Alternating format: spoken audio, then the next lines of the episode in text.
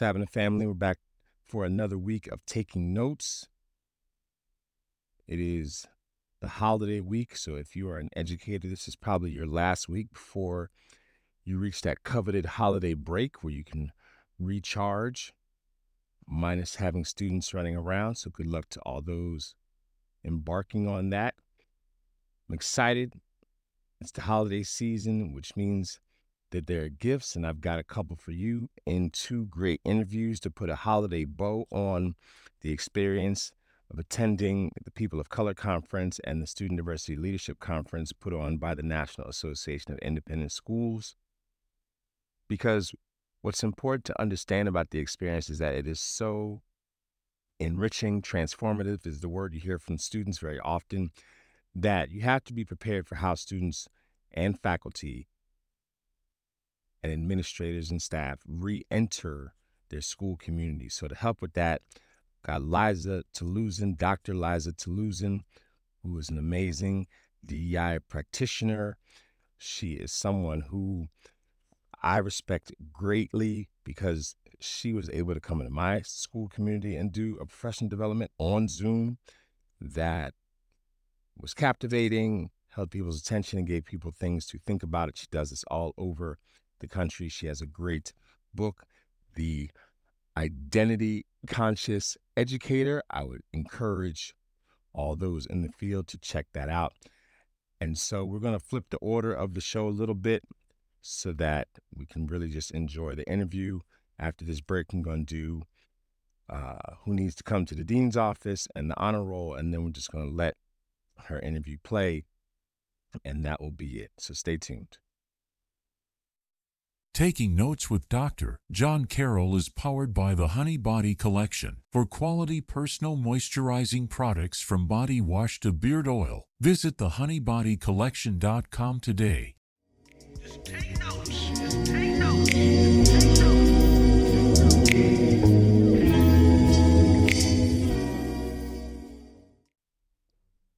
In the dean's office this week, I would love to be in conversation with the trustees of my alma mater, the University of Pennsylvania, to understand their plan for leadership and succession following Liz Magill's appearance in front of Congress that went so badly that it ultimately led to her resignation. I also want to understand why, if she is no longer fit to be the leader of the university, then why stay on as a tenured law professor I have an understanding of how that works, but I also want to stand want to understand how, if there's no real plan for succession, that you would let her resign. Why would you accept the resignation?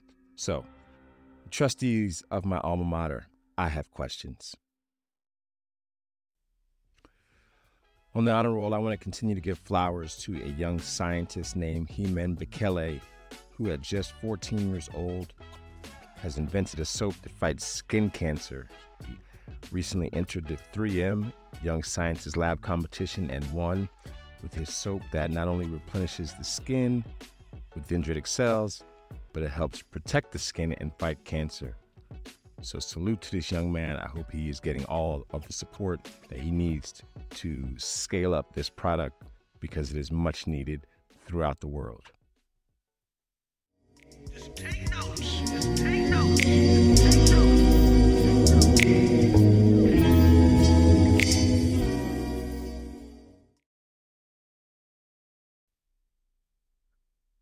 All right. I am proud to say that someone I was hoping I could get into the office to talk about POCC and SDLC. I managed to catch up with her. She is the person that many schools in particular go to when they need to fix or enhance their DEI work. We've certainly had her at our institution and it went well, which is not an easy task.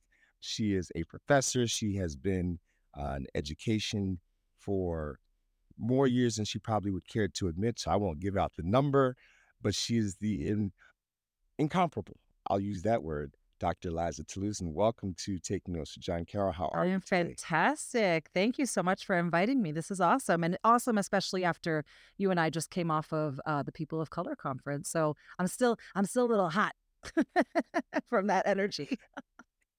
Which is kind of, you know, what happens when you go to that conference, right? Like you definitely, uh, by design, come back recharged and and ready to, you know, be a change agent in an institution. So I wanted to start you with though, do you remember your first POCC and what that was like? You remember my first POCC, it was in 2015. And I am one of those folks, John, who made the transition from higher education to independent schools. Uh, I had like I'd worked at independent schools way back in the early, early 2000s. But now looking back, like nobody told me about POCC when I was working in independent schools from 2020 to 2003. So we'll deal with them later. Uh, but I discovered POCC in 2015. The school that I was working at, of course, had a history of sending people and, um, you know, in higher education, there are similar types of conferences. There's like the Conference on Race and Ethnicity, the uh, Student Affairs Multicultural Conferences. But those, uh, the distinction was those were always kind of like diversity learning conferences. And I think people at POCC are very clear to say this is not like a diversity learning conference. This is a personal renewal conference. This is a, a for the people by the people conference. So it's slightly different take, but my first one was 2015. As most people have this experience, John, I remember walking into the main stage auditorium and I was like, oh my gosh, there's like 8,000 Black and Brown people, students, faculty, staff, administrators in this room. I don't think I had ever, it's really hard to describe, right? Like, I don't think I'd ever walked into a space like that before. And so uh, it was everything. It was a very emotional experience for me, my first year. What about you? Do you remember your first year? Yeah, similarly. So brand new teacher happened to go into an independent school that also had a history of sending folks. And so, you know, for them, it was like, oh, you definitely got to go. You're new and you're a person of color. Like this only makes sense. And the same thing, like, oh my God, what is this world that I've just stepped into? Um, you know, I referred to it last week because we did an episode on homecoming. Like it is literally the homecoming of people of color in independent schools. And so just all the emotions that come with that, right? The reconnection, if you've been there before, you know, the anticipation of what you're about to see. If you've never been there before, um, we talk about, you know, being charged up at the end. I remember, know, it's my first time hearing Michael Eric Dyson.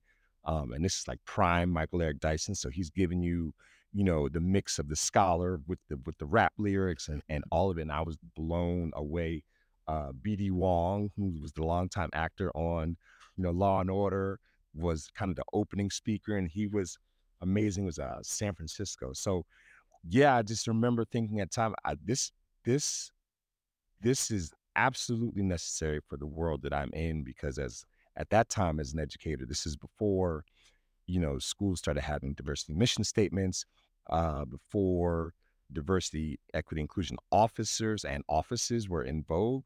So this, you know, POCC at that time, and again, this is 99, 2000, was kind of the way for you to establish your network um, in the independent schools if you were an only and, and kind of help develop your practice. So yeah, and then, you know, the, the, the, the, distinction and that you make between it being a personal affinity conference and a diversity learning experience, I love that because I feel like, you know, per why I wanted to talk to you, you speak very well to helping folks who are not, you know, of the community and have that affinity, you know, what they should be expecting when they come to the conference. So you wrote, you know, I think what, five years ago, a letter to to the folks in love, you know, out of love, kind of encouraging them to understand what they're experiencing.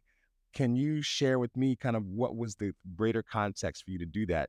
Just besides kind of what were rumblings at the conference about, you know, people having a, you know, a distance between what they were used to, that homecoming feeling, and people kind of being either voyeurs or just looking to learn. Sure, sure. And let's actually like name it really explicitly. We're talking about who those voyeurs are, are white people So I just want to like make no mistake about who we're talking about. So again, folks, it's the People of Color Conference. And uh, over the past couple of years, there has been an increase in the number of white teachers, white administrators, white leaders who've been coming to the People of Color Conference. And so, you know, I, I know you've done some episode on the history of it. There's lots of other people who've done episodes on the history of the People of Color Conference.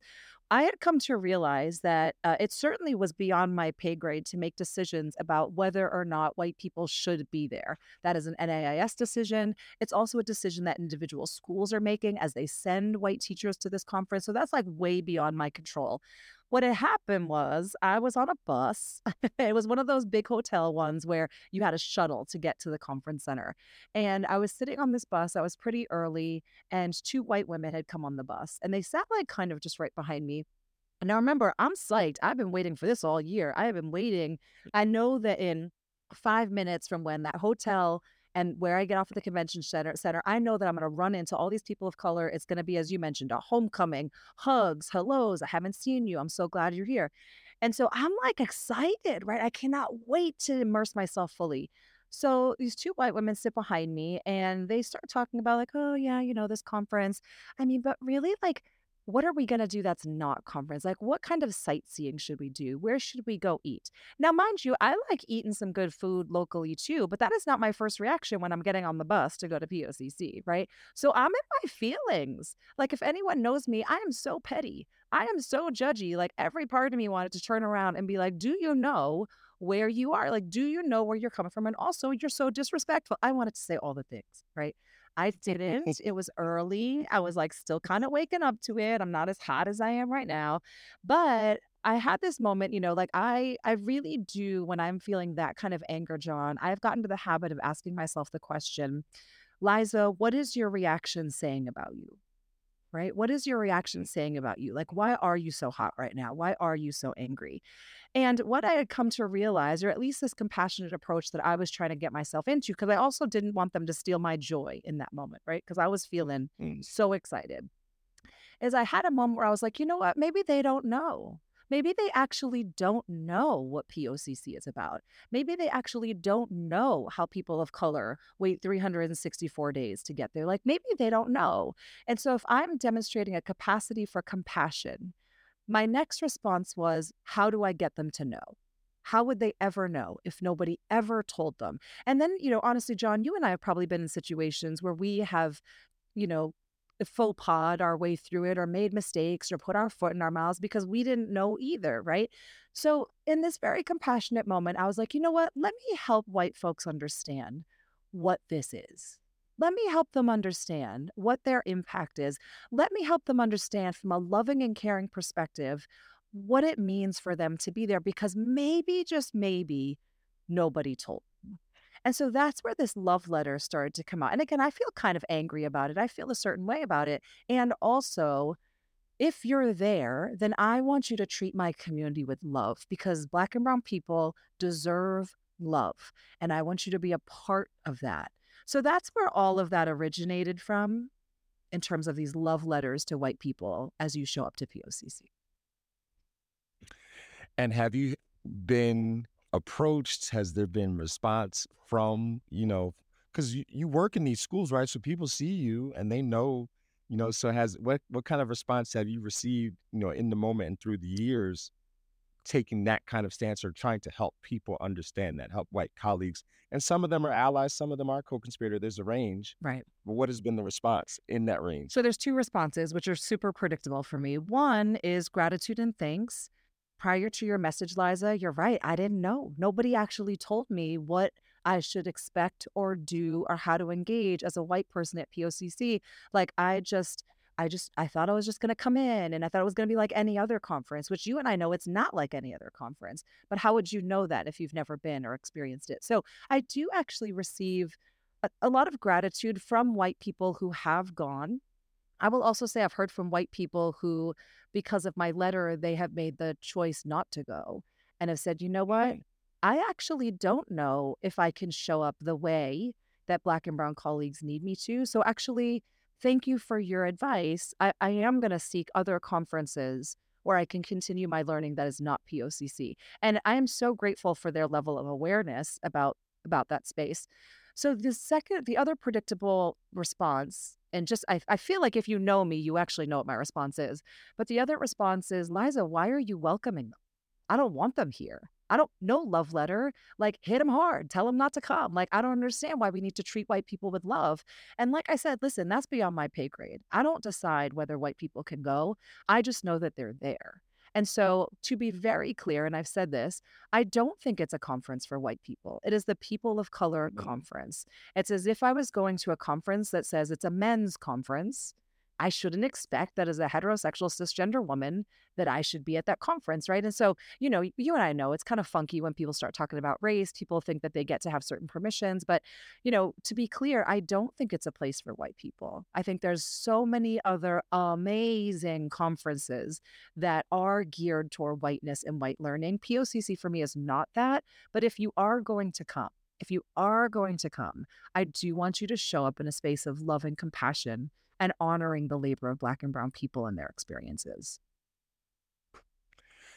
I love that, and and it's it's a reasoned stance, and you know, it's one of the things that in our office and our team to be, you know, keeping it 100 like you have. It's it's one of the things we talk about, like who do we send? Like you say, it's in the school's control. Who do we send, and how do they demonstrate that there is, you know, true interest in what the conference has to offer, so that they are not creating the environment that you talk about, which does necessarily definitely put, you know, a different spin on what that conference is when folks feel like they cannot show up in the ways that they need to to get their cup full as the as the conference is known for and be able to go back into their um you know school environments. I would differ from you slightly in that I do feel much like in our scholarship, there are folks who genuinely dig into the work and do the work and produce, you know, great work. And in the school setting, you know, really move the needle forward. I think you need those co-conspirators. Um, so if you know if POCC is the only option that you have, great because you are really going to be in the midst of the folks who are doing it, right? So, you know, every conference is going to get Gholdy Muhammad and Chris Emdin in the same spot, right? Like this year, right? Or like we talked about, you know, Dyson and BD Wong, just tho- that menu.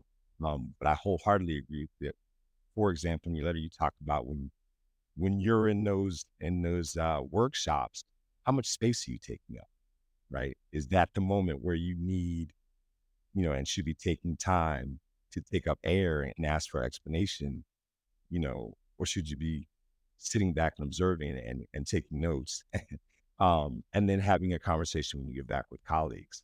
So it's an interesting conundrum for, like you say, NAIS and how they market it.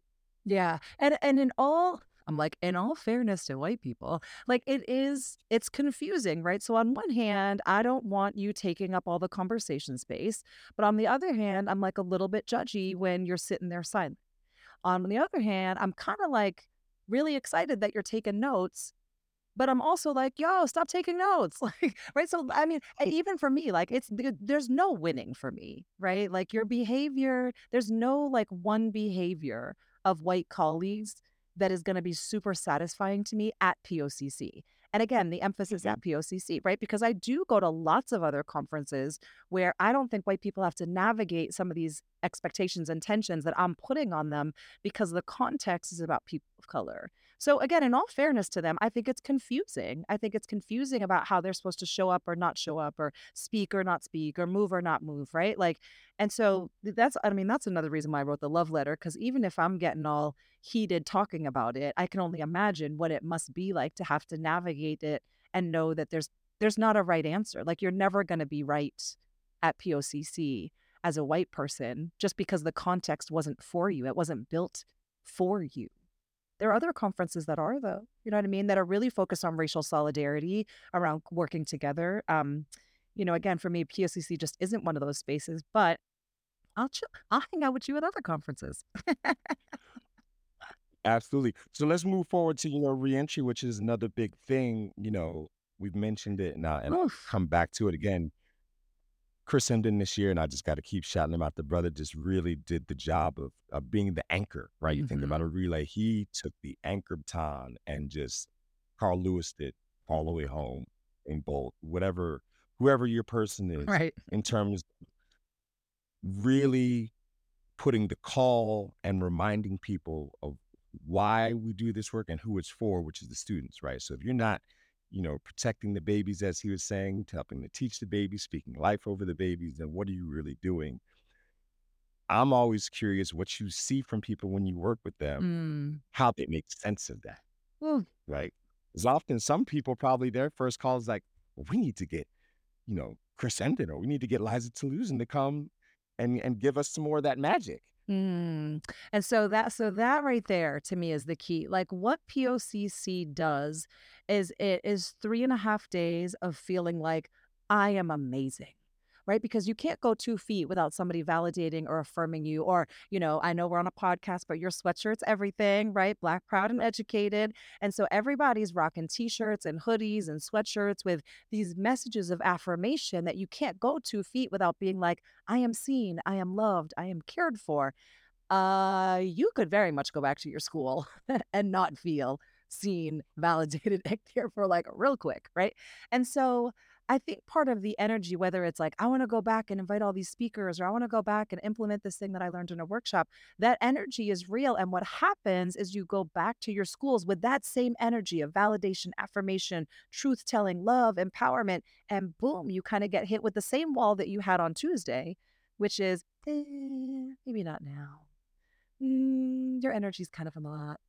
Mm, we kind of like how we do things. And then you're left with, oh my gosh, like what just happened? What am I what am I doing? Like where do I where do I take all of this love that is vibrating through my body? And where where in my school community is that? So it is a very natural reaction. It's no it's no accident that like my inbox gets blasted right the day after POCC like can you come can you come can you come because I don't think that they actually want me I think they're looking for someone who made them feel seen they're looking for mm-hmm. anyone who made them feel important and validated and that their lives meant something in this work and it could have been me it could have been someone that they were standing in that really really long lunch line with right like it could be any but th- I think that's what people are seeking right like they're seeking that feeling of wow, like I'm important. I am good. My people are survivors. My people are worth studying. I mean, what I mean, you do, you've done reentry like 15 times, my friend. Like, what has that been feeling like for you? Yeah, I don't. Uh, I shouldn't say I don't. In those early years, it was very much you felt like you had to explain yourself, um, and there was a self consciousness about that. Whereas at POCC, you are you know, amongst. So there's no explaining. You just show up and you be, right? From, like you say, from the way we dress to how you wear your hair to, you know, there's even now a growing, you know, Divine Nine movement. So it really feels like, you know, homecoming in that you get that type of expression culturally, right? And it, and it crosses, right? So I'm talking from my eye experience as a black man, but you see it across the spectrum. And so, you know, as I got more veteran, and certainly, you know, there was there was definitely a a flashpoint uh, when I went back to grad school and came back into independent schools. Now it was that thing where it's like, no, I don't have to explain myself. Like hmm this is this is part of my work. You know, you know, there's just there's just that thing that comes with age. You hmm know, I think Gholdy mentioned it. Like I know who I am. I know whose I am. Um, and you know, this is the work that I do. And if you don't like it, then I'll go someplace else and go where I'm valued to do it because it hmm is certainly necessary. hmm So that's that's kind of been the switch, you know, for me. Um, but I know everybody doesn't have that, right?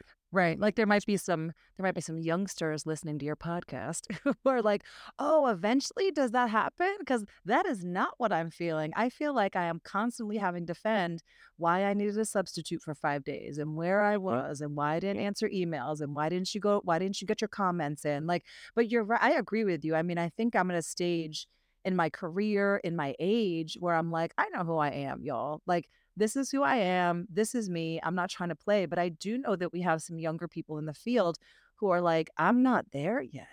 I'm not Mhm. there. Like I, I I'm constantly questioned. I'm constantly right under attack. I am constantly trying to figure out who I am in this world. And so, you know, I'm really grateful again for that you and I are in this stage and in our space where we know who we are, we know how we show up. We can say, well, if you don't like me, I'm going to go somewhere else because somewhere else is going to is going to value me. Somewhere else is going to love me. But I just want to validate for some of our folks who are newer to the field that yeah, I appreciate that that might not be how you feel right now, right? Yeah, and, and I very much know that that wasn't how I felt in '99. You know, when I would when I went into the Black affinity space in '99, it was like, Mhm. oh my God, there are all these other people who are wondering how they are going to continue to be in this place. You know, how are they going to carve out a career in this place? You know, I I got here, but how am I going to stay here?